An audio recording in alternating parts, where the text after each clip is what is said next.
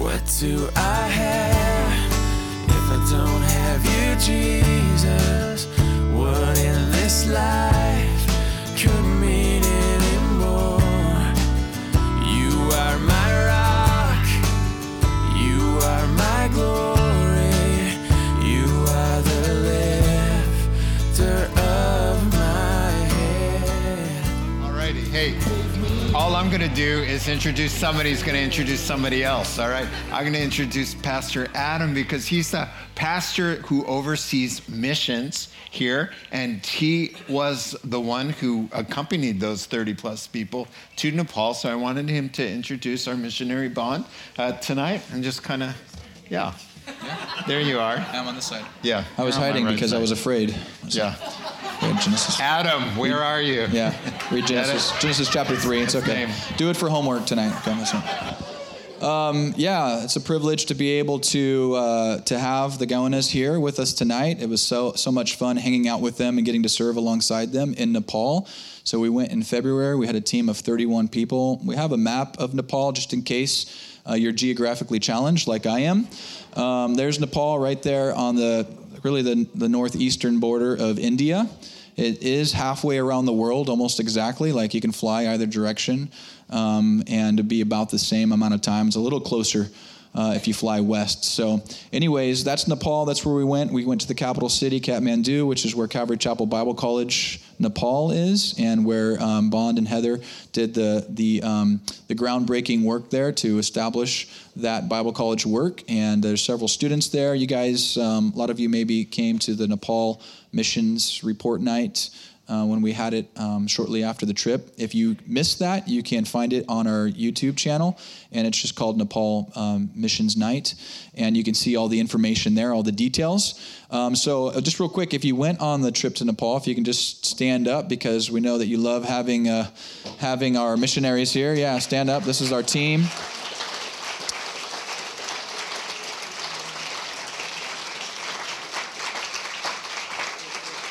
And while they're standing, just a real quick note to let you know how much this has impacted all of us and our relationship with Bond and Heather and just the ministry staff at the Bible college there. We have been in consistent contact. We've had follow-up meeting. We had a follow-up meeting where we prayed for the missions work in Nepal and for our missionaries. And we have the team's kind of meeting up again tomorrow night just to reconnect. And so there's been a lot of connecting this week while Bond and Heather have been here. So it's we're in this for the long haul is what I'm trying to say. And all these guys that are standing and even more that weren't able to be here tonight, we're just tremendously impacted by the trip, but also had a large impact. And I'll let Bond maybe share some more about that. So thank you guys so much. You can have a seat. Thank you for coming. No. It would take too long for us to number off. Somebody was always missing. So, it was pointless, basically. It was just something to do in between going places. So, without further ado, I'll introduce Bond up here, and let's welcome him to come up and share with us.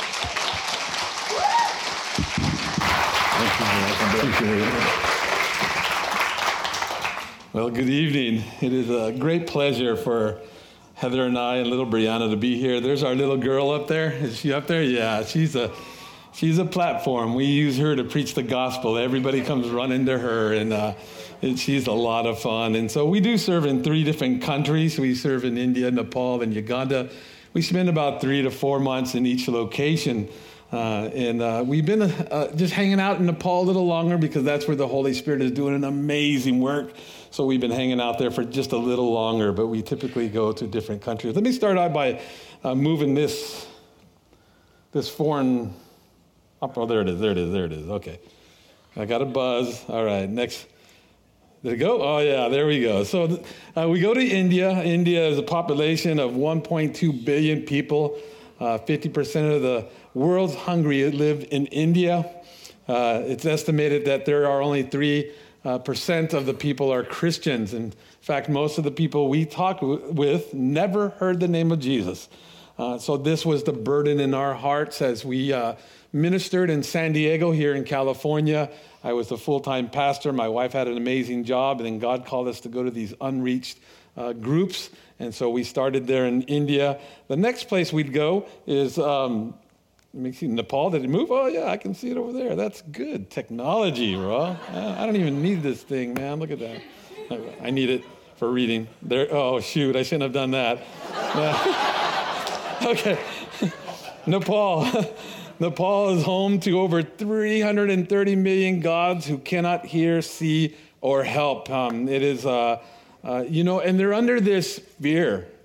Everything that's negative in their lives is because a god is after them. So so we get to come and set them free from that. We give them Jesus Christ, and Him crucified loves them dearly. And then we go over to Uganda. Uganda is 72% Christianized, but we work in that northern section where it's 95% Muslim in that Yumbe district area. We have a hospital there, and God is using us tremendously in this area to win over many of the Muslim people to Jesus Christ. We're going to take two here from Adam. Adam and his wife is going to go with us this year, and they're going to check it out for you guys to see. I think he's just fearful, so he's not taking all of you right off like he did in Nepal.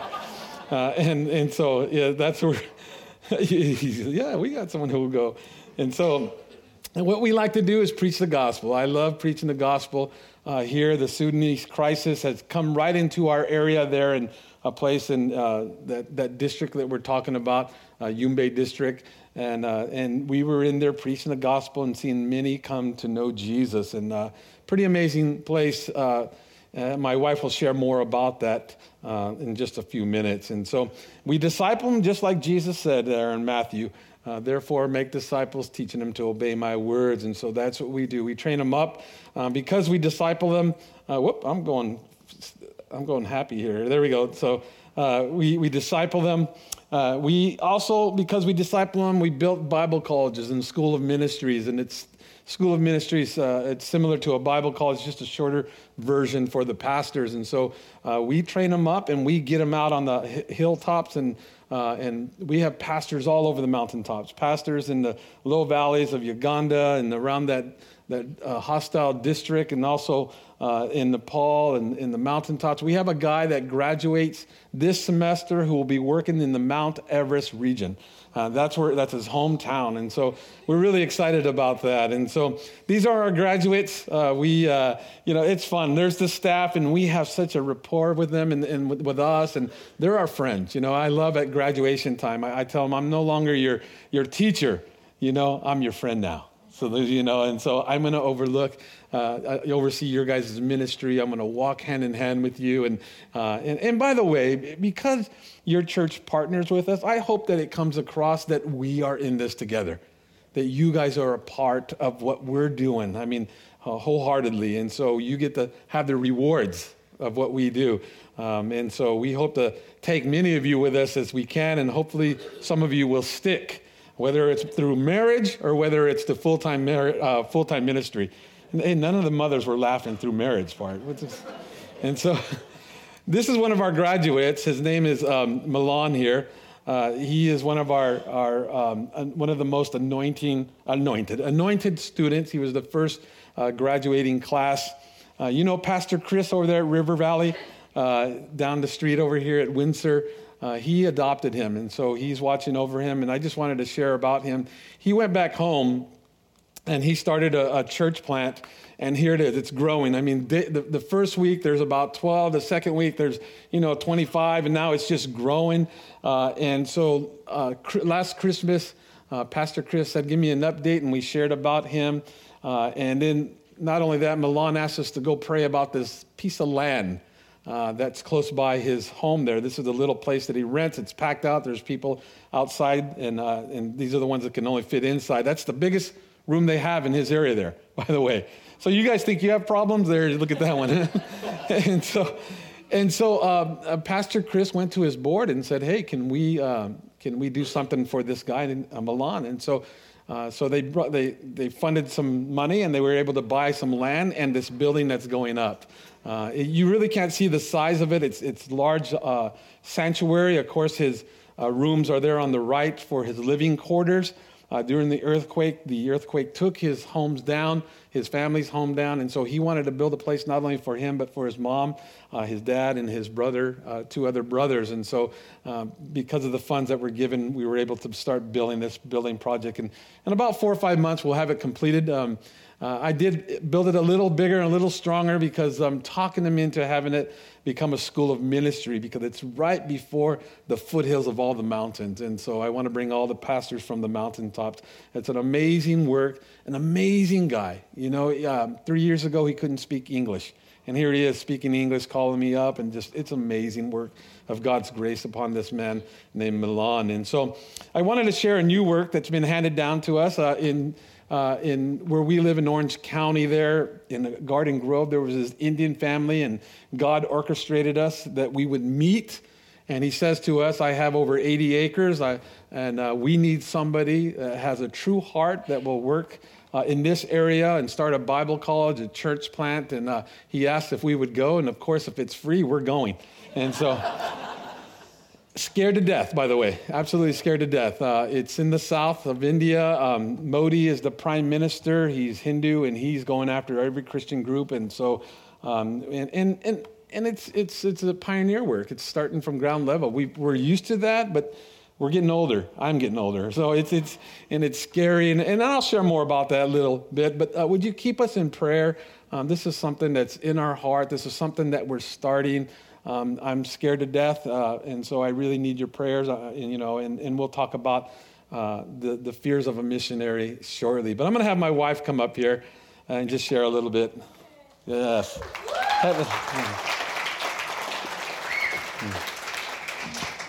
Does this work? Okay, great.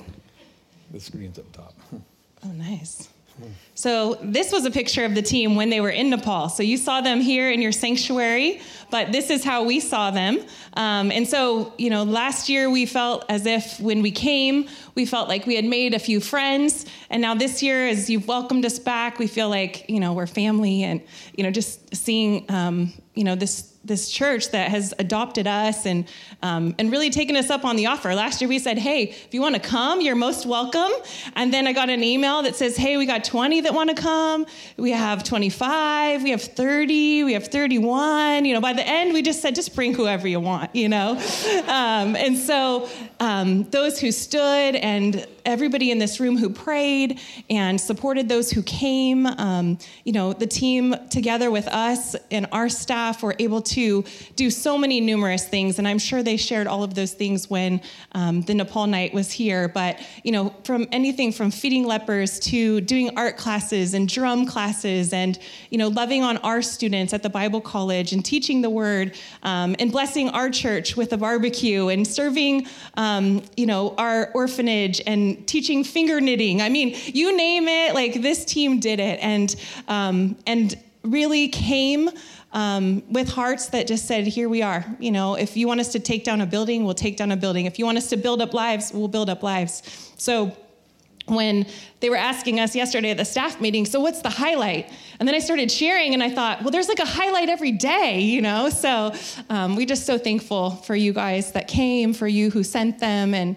just for everyone who filled the 31 plus bags that came and blessed us. We had nowhere to put all of the things, you know, so we think we're good on those things we requested for a little while, but, you know, we just wanted to say thank you for sending.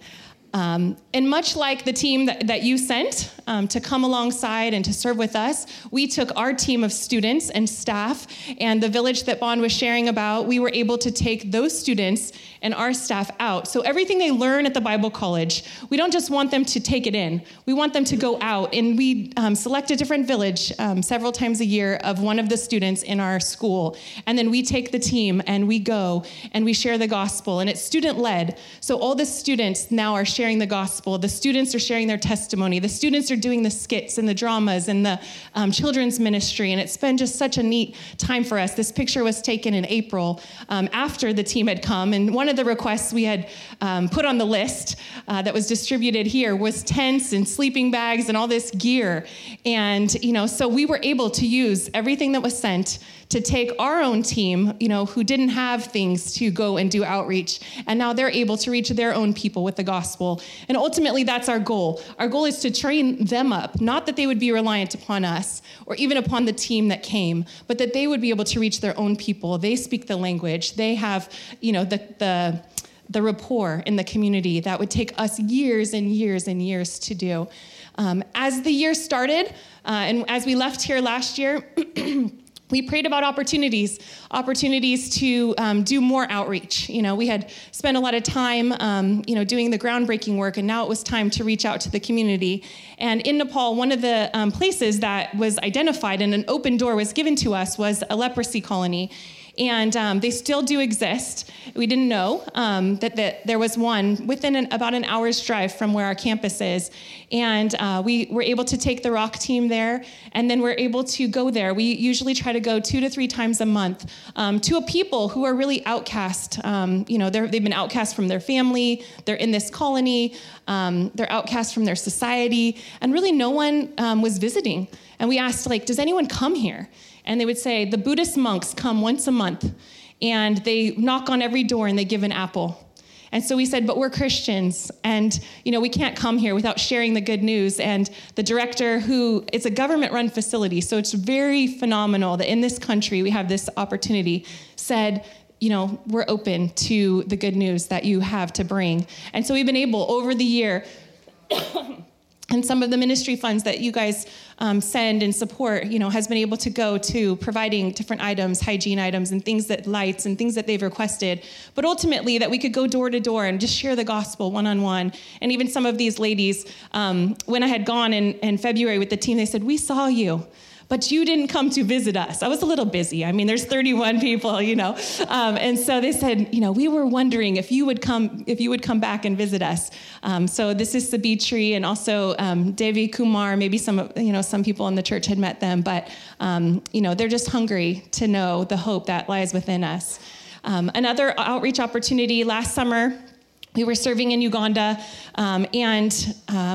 I work with an organization called Promised Child that partners with Calvary Chapels, and we were doing outreach opportunities in a nearby city and meeting with different children to see if they were prospective for our program. It's a child sponsorship program. And as we were looking down the dirt road, these cattle cars just kept coming by, filled with people. And of course, you know, I'm curious, so I'm like, where are they going? What's going on? And, you know, and so I made our guys, like our translators, come on, we have to go find out what's going on. And it was just the beginning of a crisis, and Sudanese people were coming from South Sudan because of the war over the border where we were in Uganda, and just thousands and thousands of people were coming every day. An estimated 2,000 people at that time were coming over the border. And by the time we left, there were 15,000 people in the camp. And, you know, we just felt like, how can we reach 15,000 people? These are unreached people groups from South Sudan that speak 8 different languages, and, you know, 50% of them are illiterate. And, you know, what can we do? And the Lord just really put it on Vaughn and I's heart. Spiritually, they are in desperate need. You know, the UN is feeding them. There's other relief organizations there. And we just didn't have those resources. And, you know, people just, you know, were welcoming us. We just went tent by tent and just started sharing the gospel with kids and people and parents and, you know, and women who had lost their husbands, who had seen their family members killed in war. And it was something that we had never experienced. We had experienced natural disasters, but never, you know, the ramifications of war. And so we just thought, our peace is the spiritual peace. We can bring that hope of the gospel. We can't feed every single person in that camp, but we can bring the gospel to them. And we know that that will last for eternity. And so we're excited to announce and to share with you that there have been several churches planted in the actual refugee camp, indigenous tents, you know, that were put up. And now some of our pastors who've graduated from the School of Ministry are going into the camps. And so we'll get a chance to be able to be there and serve with them.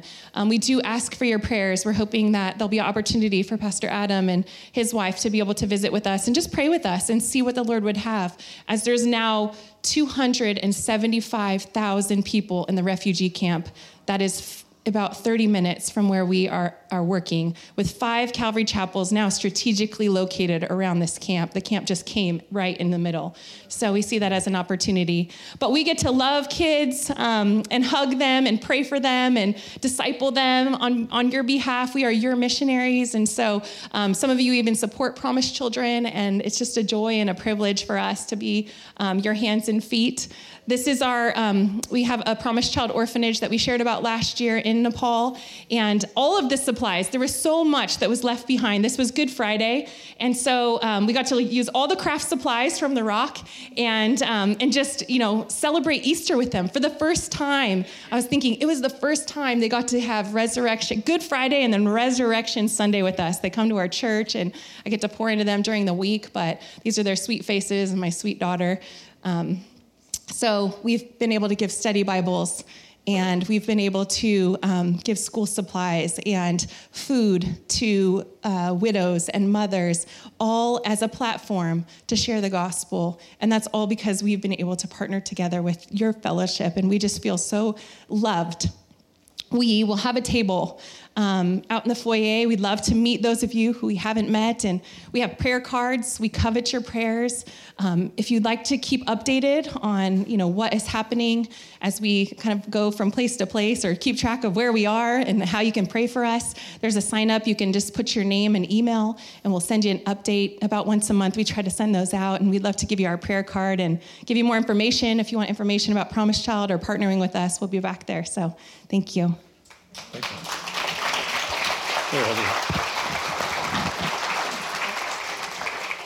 All right, let's get into the Word of God. Let's get into 1 Kings chapter 19.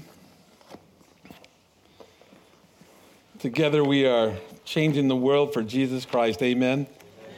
It's a lot of fun for us to be your hands and feet in 1 Kings chapter 19. You know, we're a 21st century missionary, and we are truly blessed, to say the least. You know, when I think of our forefathers, you know, Hudson Taylor or William Carey, and the months they spent on the ocean to get to their places in India and China, and then to even send a letter back home. It took months for them to get the letter back home, and then receive a letter. It took even more months to get back to them wherever they were at. And, you know, the hardship, the disease, and all these things were upon our forefathers. And, you know, being a 21st century missionary, we're really blessed. If I'm lost in the Himalayas, you know, and I've been lost a few times, I just pull out my smartphone, and I turn it on, and I say, get me down to Kathmandu. And it says, over the mountain or under the mountain? And I'm like, the easiest route is under, please, you know? And so, you know, if I need a Coca-Cola, I just say, where's the nearest Coca-Cola? And it directs me. You know, our smartphones are so amazing. I was in the East Nepal, and my interpreter says, you have a yellow tongue. And I'm like, a yellow tongue? And so I turn my smartphone on, and I look, and I go, I sure do have a yellow tongue. I said, that's scary.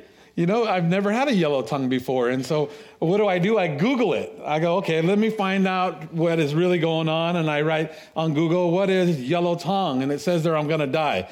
You know, and I'm like, it says your liver is going out. Please go to the hospital. And I'm like, you kidding me? You know, I don't have time for this. And so the comments down below, I reached finally a comment of this young man that says, don't listen to this guy. Just drink water and it will go away. And I'm like, day one, day two, day three. And I'm always sticking my tongue out. And I'm asking my wife, how does it look? And she goes, it's bad. And, you know, and then day three, finally it's gone. And I'm like, praising the Lord, you know. And she says, no more Coca-Cola for you, you know. And I'm like, yeah, I'm not drinking any more Coca-Cola there. But, you know, whatever chemical it was. You know, when I was looking up yellow tongue, it had black hairy tongue. And I'm like, I don't even want to know what that is, you know. Just, it was horrible, some of the things, you know. You know, we don't swim in the water. You know, we used to swim in the water, but we don't do that anymore.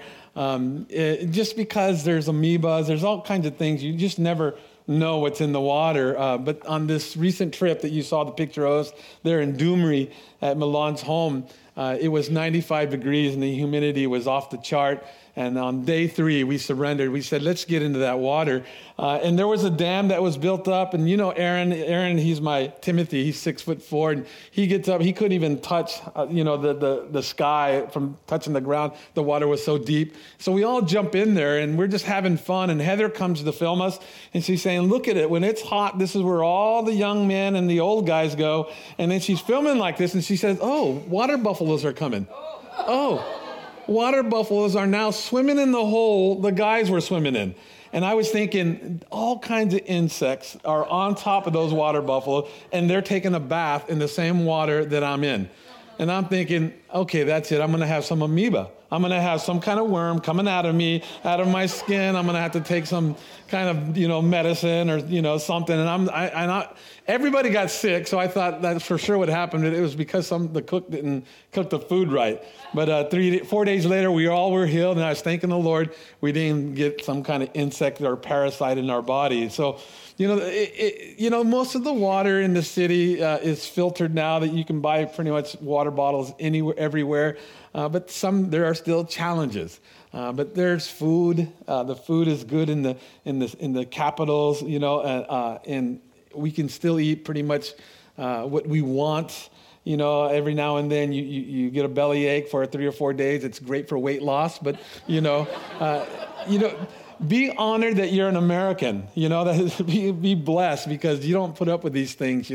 And so some of these things, but. Some of the things that I think of my forefathers, some of the things that they went through, that we went through, or that we're going through, are the same kind of faith, to forsake home, the pleasures of home. I'm an American through and through. You can't ask me, if you ask me where's home, India, you're going home, and I'm no.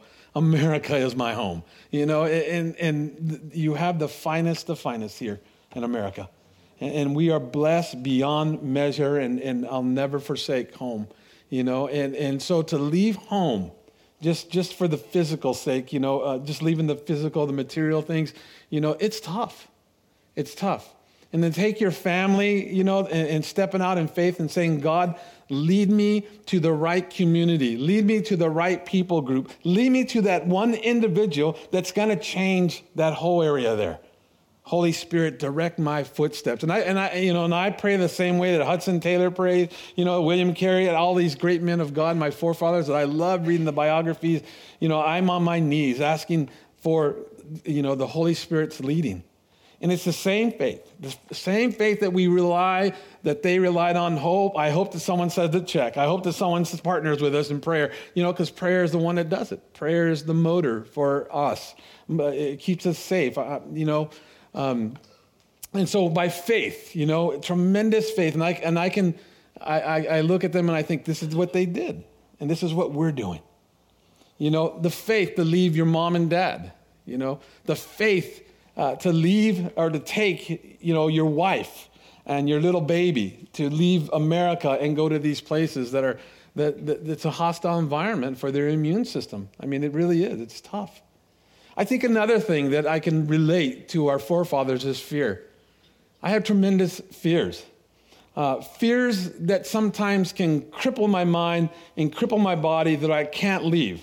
The difference between me and most people is that I get my eyes back on Christ Jesus really quick. So my fears are removed quite quickly, but they're there. I think of Isaiah chapter 41, verse 10. So do not fear, for I am with you. Do not be dismayed, for I am your God. I will strengthen you and help you. I will uphold you with my righteous right hand. These are verses that I turn to in times of fear. When I think about going to the South and working there, tremendous fears, persecution. We're in a hostile Hindu area with Muslims. We're right there along the Arabian Peninsula, on the Arabian Sea, and the Muslims have come over there, and so they're taking over that area. And so we're going back to win it for Jesus Christ, but it's fearful. And so will you pray for us? But I just want to talk about fears for just a moment. because it's real. It's real here in America. It's real in our lives, you know. And you know, we always have this battle with fears in our soul. You know, so much going around us today: wars, conflicts, persecution, violence, crimes, natural disasters, terrorism, you know, economic uncertainties, unemployment, divisions, disease, death. We fear for our children's future, our husband, our wife. There's a lot of fears. And the thing about fears is that it can cripple you. It can cause you to quit eating, and then your chemical body goes haywire, and then you find no solution to your problem. You find no out of your circumstance. And it happens to everybody at specific times in their lives. And some, they live with this every moment of the day. And I want to encourage you that the one thing that I do very quickly is I get my eyes off of the circumstance and I put them on Jesus and his word. He's the only hope. Psalms 23:4, and we're familiar with this verse, even though I walk through the valley of the shadow of death, I will fear no evil, for you are with me. Your rod and your staff, they comfort me. I remind myself of these beautiful verses in times of fear. I remember reading about Samuel in 1 Samuel chapter 7, verse 12. He had just done a battle with the Philistines. Young guy, you know, and he says this in verse 12 of chapter 7. He says, "Then Samuel took a stone and set it up between Mizpah and Shin, and called its name Ebenezer, saying, thus far the Lord has helped us." What Samuel said is that I'm putting up a memorial that we can always look back and say, from the time that I gave my life to Jesus, was probably about 8 years old, up until now, probably in his early 20s, mid-20s, he says, God has been for me. Thus far, God has been for me. And now I've been a Christian for many, many, many years now. And I look back at my life, and when I gave my life to Jesus up to this point in the mission field, I come to this conclusion: thus far, the Lord has been with me. And this gets me through my trials. This gets me through my fears. This gets me out of my circumstance, this box that I created that I can't get out of. And I remember, thus far, the Lord has been with me. This evening, I want to look at another man who had tremendous fears. Is a man by the name of Elijah. Before we read this in chapter 19, I want to give you his bio. You know, this is when I think of the great men of God, you have to put this guy in a high, I rank him very high. And, you know, I look at this guy and I say, man, this is the kind of brother that I would love to hang out with. This is my bro right here, you know, because he's a man of man. He's a man of God. 3 times fed with divine supplies. He was fed by ravens, by a widow, and by angel. He was a fearless reformer. Remember that the 450 false prophets came and they called upon God, but their gods did not answer. And then Elijah said, you know, he called fire from the sky, and God answered him, and fire came out. Amazing reformer. He rebuked kings. He was mighty in prayer, divinely honored. The miracles of Elijah. There was a drought, meal and oil multiplied for the widow, child restored to life, sacrifice consumed by fire, captains and men slain by fire, rain brought on. Remember that little fist? He kept saying to the servant, "Do you see any water?" And the servant says, "Not yet." And then the 7th time he's praying, he says, "I see a fist coming out of the sea." You know, this great man of God, you know, that we were going to read about. The waters of Jordan divided. You know, this is this amazing man. This is the kind of bro that I would love to hang out with. A lot of people say, I like to hang out with Bond. No. I like to hang out with someone like this guy. This guy is fearless, you know. But I say all this to say this. Here's this great man of God, but we're going to see fear cripple him. And I say that to say to you, it could happen to you. Keep your eyes on Jesus. This is where he's going to make his mistake. He takes his eyes off God. Let's read it. Chapter 19, verse 1. And Ahab told Jezebel all that Elijah had done, also how he had executed all the prophets with the sword. Then Jezebel, that wicked woman, sent a messenger to Elijah, saying, "So let the gods do to me, and more also, if I do not make your life as the life of one of them by tomorrow, about this time." And when he saw that, he arose and ran for his life and went to Beersheba, which belonged to Judah, and left his servant there. But he himself went a day's journey into the wilderness and came and sat down under a broom tree, and he prayed that he might die and said, "It is enough now, Lord, take my life, for I am no better than my fathers." And this is kind of where it just shocks the heck out of me, where he says to God, "Just let me die now." I'm like, what? Wait a minute. This is the reformer. This is the great man of God that I just read his bio. Now he's just saying, I'm done. Take my life, Lord. I'm worthless. He has come to a place in his life where he is blinded by his circumstance and his situation, and he's so fearful now he can't see his way out. Look at some of the things that he has done here that truly, truly causes him to go deeper into depression. First, verse 3, and when he saw that, he arose and ran for his life. So what he saw was the letter, or maybe the men that came out to Elijah to say that we're here to take your life in the name of Jezebel. And so what he did is that he took his eyes off of Jesus and has, put him on this woman. He just killed 450 men, or judged them, and now he's fearful over this one woman that commands military. He's already shut down military men. And now he's so fearful, he's taken his eyes off of God and his great power and his great ability, and he's put him on himself, and now he finds no way out. And so he runs in fear. He ran for his life. So that's, the number one rule, my friends, don't take your eyes off of Jesus. Keep your eyes on him at all times. Make sure you're reading your word, because this is primarily how he's going to speak to you. And he'll speak to us, and we're going to see in a still small voice through his word and encourage us. But he runs. Verse 4, but he himself went a day's journey into the wilderness and came and sat down under a broom tree, and he prayed that he might die. Now notice he left his servants on the desert road and then took off by himself. That's a no-no. Don't get out there by yourself, my friends. Because that's what the devil will do. He wants to get you by yourself, and then condemnation, there's no way out, you're worthless, you're no good. Find help. Pastor Ross and the staff is here for you. I'm here for you tonight. I would love to encourage you. I'd love to pray for you. If that's you tonight, that you're boxed in, you see no life ahead of you, we're here for you.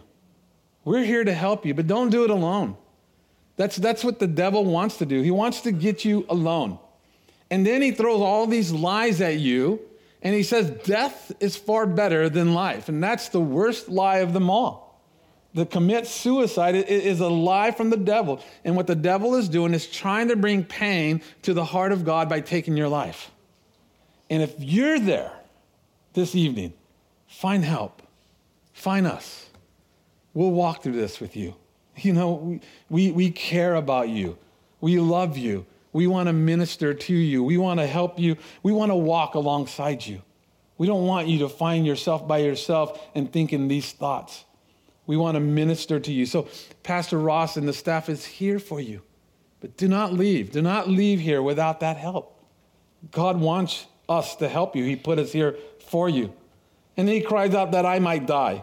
And said, "It is enough now, Lord. Take my life, for I am no better than my father." Now that there's that hint of pride. He's like, God has used me so greatly that I'm going to be used to radically change the nation of Israel. And when Israel wasn't changed, especially after that great 450, judgment upon the prophets, and the nation of Israel didn't repent, they went back on worshiping their false god. He felt worthless. He felt like his other. The forefathers. And he said, I'm useless. I'm just like my forefathers. And so he estimated himself being used by God very high.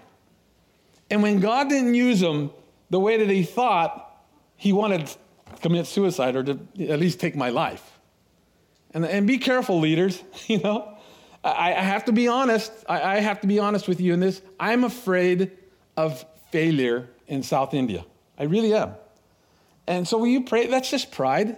That's just pride. I've been successful, and I shouldn't say I, but the Lord has been successful using me. I've been, yes, sir, kind of guy. But it's there, and that hint of pride is there in my life, and I don't want to fail. And so I'm fearful. I'm fearful of taking my little daughter to these foreign countries, little Brianna. When she was barely born, I put her in a carrier. And mothers, from all cultures come running, and I can see them going, oh! And they start running, man. I'm looking for exits. I'm looking for bathrooms. It's sweet what they want to do. They want to grab her chubby cheeks, but they may miss and put their dirty hands right into her mouth and have this disease go right into her. And I'm like, no, not. There's ladies going like this, and I'm like moving her, and another lady, and I'm like moving her this way, and I'm like, and I'm going to, but it's scary. But pray for us. I'm scared. I'll be honest. I'm scared to death. I'm scared to death to start a new work, pioneer work. The missionary fears are there. All of us experience it. I'm just being very honest. This afternoon, this evening, and I just need your prayers, because I'm gonna go, but I know if you guys pray for me, the fear will subside, and I'll get my eyes focused on Christ, and I'll go for it, and God will do what He wants to accomplish through me and my wife and the whole team. Amen. Amen. Now, Lord, take my life, for I am no better than my fathers. What do you think God's gonna say to him? Yeah, you're right, Elijah. Get out of here, you worthless. No. Listen to what He does. Verse 5. Then as he lay and slept under a broom tree, suddenly an angel touched him and said to him, arise and eat. God sends him an angel. It's so amazing. It's so amazing how God cares for his people. Psalms 139, jot this down. You'll need this verse. Psalms 139, verse 17 to 18 says, if you can count all the grains of sand, that's how often you can think of God, or that's how often God thinks of you. Amen. That's so amazing to me, because I've done that. I've been down and out, and I've gone out to the beach, and I grabbed the sand. I'm 1, 2, yeah, billion, three. Wow, God, you're amazing. You think of me that much. Here I am, a pity party, and you think of me. In Zephaniah 3:17, it says that He sings over you. Can you imagine that? He sings over Pastor Ross. I can't even imagine what he sings, And I wonder if God has a beat to that, How I love you, Pastor Ross, And lightning bolts are going out, with every footstep. God thinks of that with every one of you. Imagine that. You've come here tonight, and you're by yourself. Maybe your husband left or your wife left, and you're like, this is just me now. Maybe you're just lonely. And I hope these words encourage you, because it's truth. God sings over you. He loves you. Some have translated that He dances over you, but that's hard for me to imagine that God is dancing over Pastor Ross. That stuff seems strange, What is he doing? Indian dance, Or Mexican? What's that? That's Mexican, huh? That's over the hat. That ain't Indian. My friend says if you want Nepali, you have to turn the light on and turn the faucet off. He said, that's how you do. And I'm like, oh, okay, I got that one. I got that dance down. Zephaniah 3:17. Listen to what else He does in verse 6. Then He looked, and there by His head was a Twinkie. A cake. Baked on coals. This is, the team brought me cupcakes. Oh my goodness, they were amazing. Hostess cupcakes, and that's why I am the way that I am. It's amazing the things that they provide for me. And that's just the Lord. Here it is. The Lord brings a cake baked on coals and a jar of water. Why? The body needs it. Amen. The body starts to sink in that depression. If you don't eat, you don't drink, it gets worse. Your chemical balance goes off. And so, my friends, eat and drink, Put a little into your body and find help. We're here for you. Amen. But God knows how the body works. He makes cake here and bakes it on coals in a jar of water. So he ate and drank. And he lay down again. And the angel of the Lord came back a second time. Our God is gracious. He doesn't give up. He doesn't give up on you. You might have given up on yourself, but he doesn't give up on you. He comes a second time, touched him and said, "Arise and eat, because the journey is too great for you."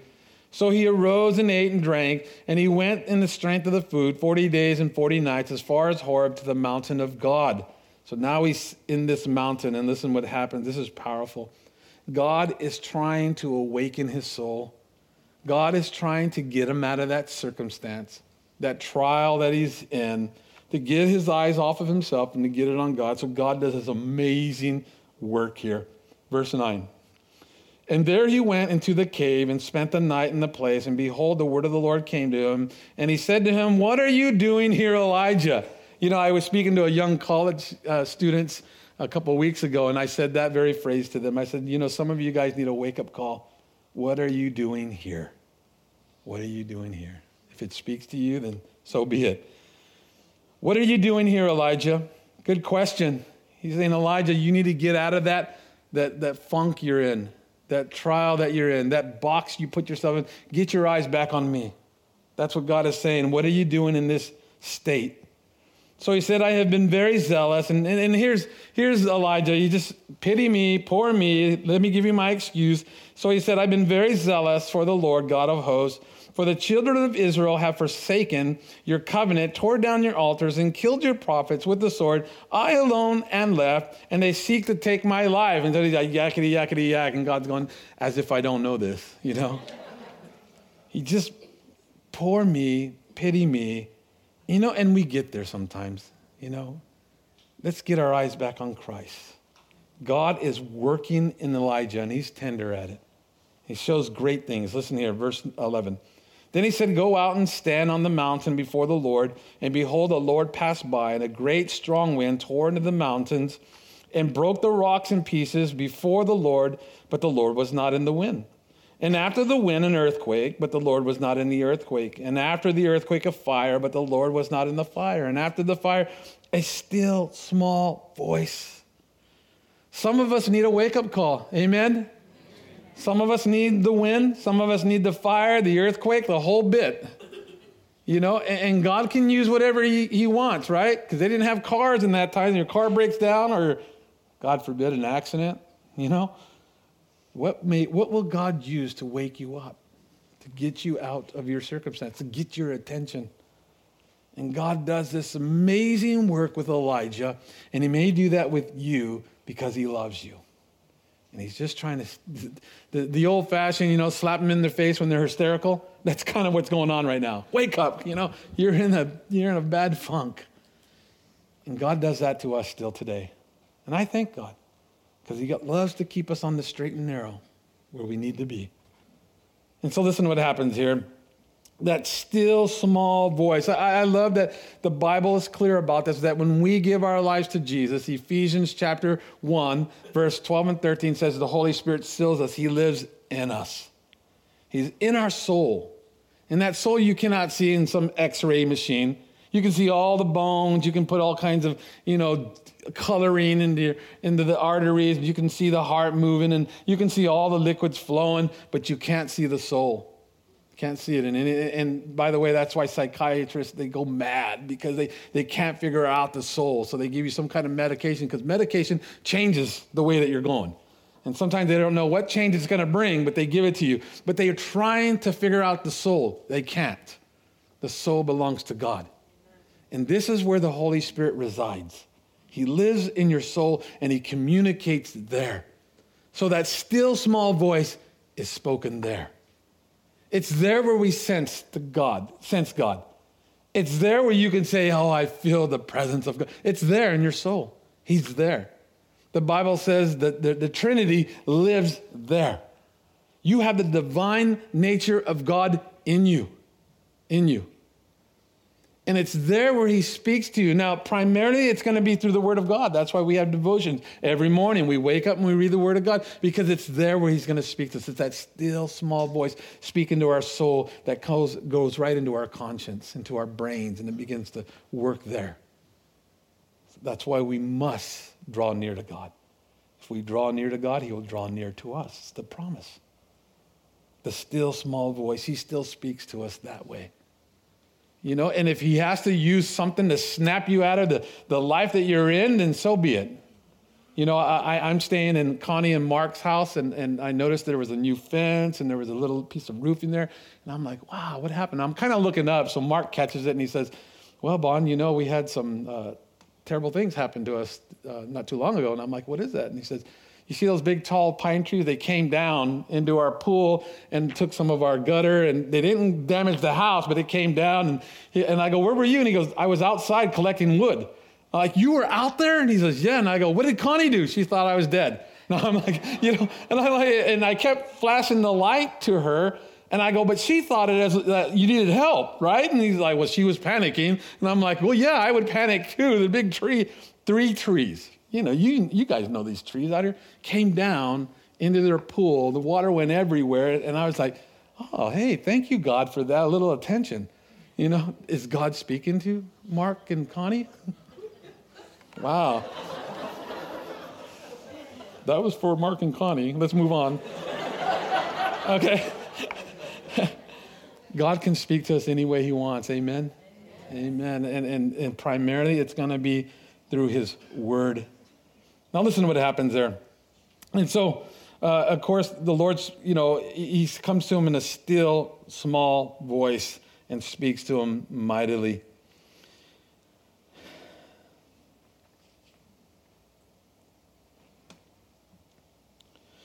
Verse 13, so it was when Elijah heard it that he wrapped his face in his mantle and went out and stood in the entrance of the cave. Suddenly a voice came near and said, what are you doing here, Elijah? I love the second time. So I just want to say this, that some of you are going to get the second voice from God. What are you doing here? Now, don't go home tonight thinking, oh, you know, that voice is going to, you go to sleep and you're like, what are you doing here? What are you doing here? You know, and you wake up, what am I doing here? You know, maybe that's for you. I don't know. Let's go on. Verse 14. And he said, and listen to how he repeats the same thing. Verse 14. And he said, I have been very zealous for the Lord God of hosts, because the children of Israel have forsaken your covenant, torn down your altars, and killed your prophets with the sword. I alone am left, and they seek to take my life. Yakety yak, yak, yak, yak. You know, he doesn't even hear God at this point. He doesn't see God moving. He doesn't understand how powerful God is. He has taken his eyes off of the great I am, and he's put it on himself as if he was doing the work. And so he sees no way out. And so now he's complaining to God again with the same phrase. I'm the only one left, and they seek to take my life. But God is so gracious. The Lord's going to say, that's okay, Elijah. I'm going to send somebody else, 3 different individuals, back to Israel, and they're going to work among the nation of Israel in judgment, in cursing, and even in death. But you, I'm going to do something special for you. I'm going to take you from here, and I'm going to give you a new task, a new job. And not too long from here is when he's taken up in the whirlwind into heaven. Isn't that amazing? Our gracious God, he loves us. He loves you. He loves me. Listen to what it says here. In verse 15, then the Lord said to him, go return on your way to the wilderness of Damascus. And when you arrive, anoint Hazael as king over Syria. And also you shall anoint Jehu, the son of Nimshi, as king over Israel, and Elisha, the son of Shaphat, of Abo, of Maholah. You shall anoint as prophet in your place. It shall be that whoever escapes the sword of Hazael, Jehu will kill, and whoever escapes the sword of Jehu, Elisha will kill. Yet I have reserved 7,000 in Israel, all whose knees have not bowed to Baal, and every mouth that has not kissed him. So there's the answer he gives to Elijah that kind of gets Elijah out of his funk. Elijah, you're not the only one. There's 7,000, the remnant of God, that have not bowed down to Baal, the gods. And that kind of woke him up. Well, there's 7,000 like me? Yes, like you, Elijah. And Elisha is going to be one of those. Isn't it an amazing story? Of course, God judges them because the nation of Israel will not repent. They keep turning to their false gods instead of the true and living God. So he sends judgment. Of course, that can happen. But at the bottom, at the very end of our story, God redeems them and puts them back into service. And God wants to do that for you, my friends. He wants to take you out of your fears. He wants to take you out of your anxiety. He wants to take you out of where you're at in your life right now and put you on higher grounds. Amen. He wants to take you out of that old life, that old situation, that old circumstance, that box that you seem that you can't get out. God wants to take you out of that. Our God is so gracious. I want to conclude with this. You know, if I was giving you counseling, I would sit down and give you the 7 steps. This is what we're going to do. First step, but I'm just going to give you one step tonight. Okay. Here it is. Write this down. Adopt a correct view of God. That's the first one. Adopt a correct view of God.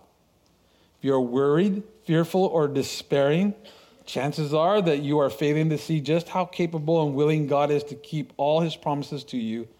Consider these truths. God is faithful. He will always be there for you. Lamentations 3, verse 22 to 23 says this. The faithful love of the Lord never ends. His mercy never ceases. Great is his faithfulness. His mercy begins afresh each morning. Man, amen. God is all powerful, and he uses that power for your good. Isaiah 40, verse 29. He gives power to the weak and strength to the powerless. That's our great God. Make sure your idea about God, our protector, match what he says about himself in the Bible. Why worry about anything when the creator of the universe is watching over you? Amen? Amen. We need to get our eyes back on God. That's the first step. Adopt a correct view of God. I find throughout all the churches in America, they have a wrong concept about God. They accuse him falsely of false things. He's judging me. He hates me. He's, you know, I'm the black sheep of the family. No. The Bible said he loves you and he adores you. And you have this wrong concept about God, the God of judgment. That's not our God. He wants to bring you back into service. Amen. I'm a missionary, and so it's to me, when I was in America, I was a missionary in America to the Americans. And now that I'm in Nepal and India and in Uganda, I'm a missionary to them. But it's our reasonable service to serve him. And that's what God wants to do for every one of you. He wants to get you from where you're at to serving him. Amen? Amen. Amen. I'm going to ask Pastor Ross to come up and let's pray. Father, I pray for those that are fearful right now or even having that anxiety and they find no way out, Lord. I pray that tonight it would be different. Tonight, Lord, that you would set them free of their burden. That they would put their eyes back on you tonight, Jesus, that you would set them free. Lord, remind them, Lord, that we're here for them. Remind them that you're there for them. I pray, Lord, for great blessings for these men and women of this church who are doing great things throughout this world, Lord. I thank you, Lord, that we get to be their hands and feet, and what an honor it is for us. And we just pray for more blessings upon them, Lord. Take this word, Lord, and put it deep within our hearts. If some need to be challenged about where they're at tonight, Lord, may they hear that word, what are you doing, over and over again tonight, Lord. If there's some crazy act of nature or something that's happening to individuals, Lord, may they cry out to you and say, here I am, Lord. What would you want from me? Have your way with us tonight, Lord. Draw us close to you. In Jesus' name, amen. Hey, I want to just have you stand up here for a moment. Just share in response to you, to that message. You can take a globe and spin it. I have one in my office, and just put your finger and just say, when it stops, there's a need there. We've always been very careful with the resources that we have because we want it to be the Lord. We want to know that the hard-earned money that is given to extend the work of the gospel is going to people who are the real deal and who are stewarding their gifts and their callings in a manner that's worthy of the gospel. And so the Lord brought these guys into our lives, and I remember hearing his message and being moved in my heart and feeling like we want to partner with them. And you know, we heard that their biggest monthly supporters had sent them a letter that said, so we're reassessing and we're no longer going to be supporting you. And so all of us were in agreement and said, we're going to pick up where they left off. And so for over, a year or whatever it's been, we've been able to do that as a church and then send a team. And so we support them monthly, but I want to say to you, I know that feeling of fear. I know that feeling of starting with nothing and nobody and just wondering, is anybody going to come back on Sunday, the next Sunday, you know? And sure enough, God is faithful. But you're not going to South India alone. You're going at the beck and call of the Holy Spirit who's called you there. And many people who believe in you guys are going with you.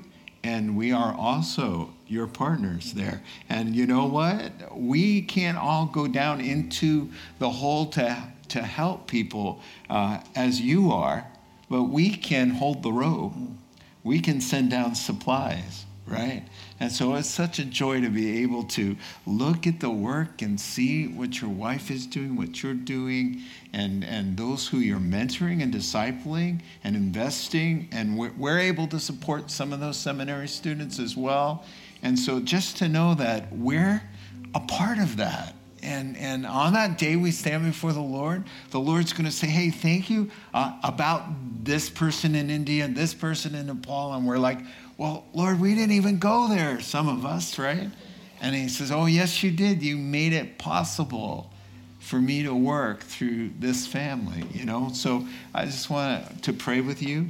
And I don't know if Heather is around. She's probably manning the back table. There you are. Why don't you come on up here, Pastor Adam, too? And we're going to pray a blessing over these guys. We're going to increase our support thank you. Of these guys, and we are going to be heading toward, praise the Lord. Are you kidding me? Part of it is self-serving. I mean, I want in on this, you know? I mean, Jesus said, store up for yourselves treasures in heaven, right? He's kind of asking us, come on, send it ahead. You know, and so we're going to invest in you guys. We love you and believe in you. When you talk, it's like, oh, man. When I see those pictures, I just thank God that I'm called to Santa Rosa. And I get to help guys like you, crazy guys, you know, out there. And, yeah, we'll come visit. We'll bring in some ho-hos. Oh, we want to ask God's blessing over you guys. Pastor Adam, lay one on him. Come on over here.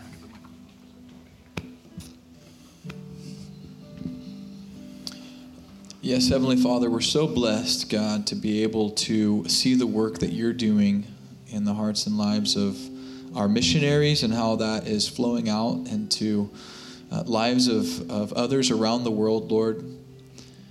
You're so faithful, God, to bring many more sons and daughters to glory through the message of the gospel that's being preached.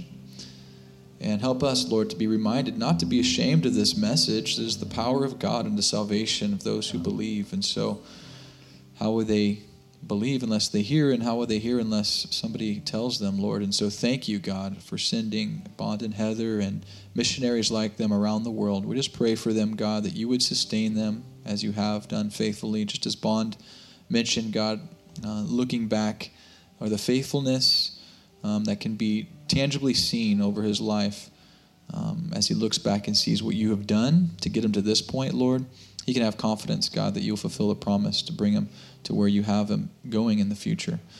So, Lord, we just pray for that that faith, and God also for that encouragement to continue walking and continue looking, continue praying for that person in the village or in the in the town, in the city, in the place, Lord, that would be the one who could unlock revival through being revived themselves and then being sent out into that place. Lord, thank you for the discipleship that's going on.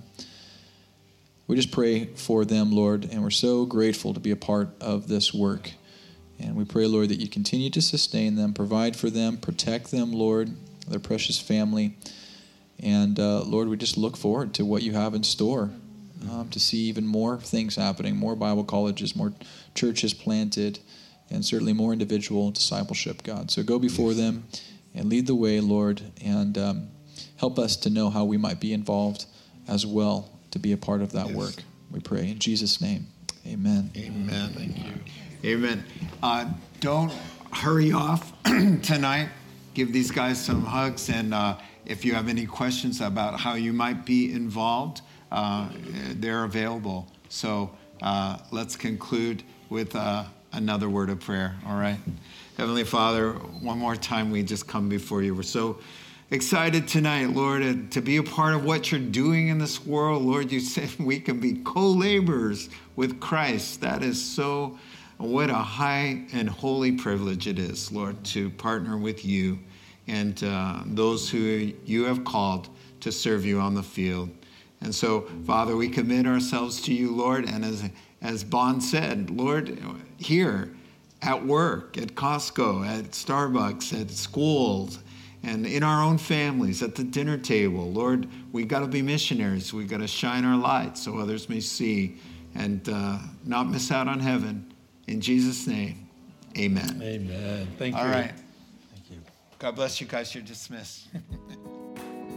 You have been listening to The Rock Podcast.